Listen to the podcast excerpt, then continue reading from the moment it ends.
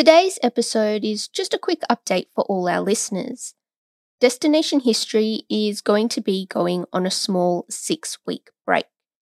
It's been more than a year since Destination History started, and it has done better than I could have ever imagined.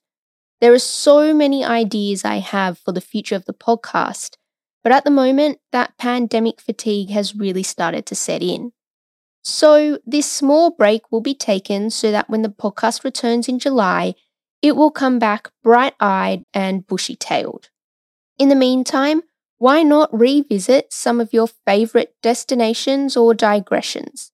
And if you haven't yet, have a flick through our website to discover all sorts of interesting things. See you in six weeks.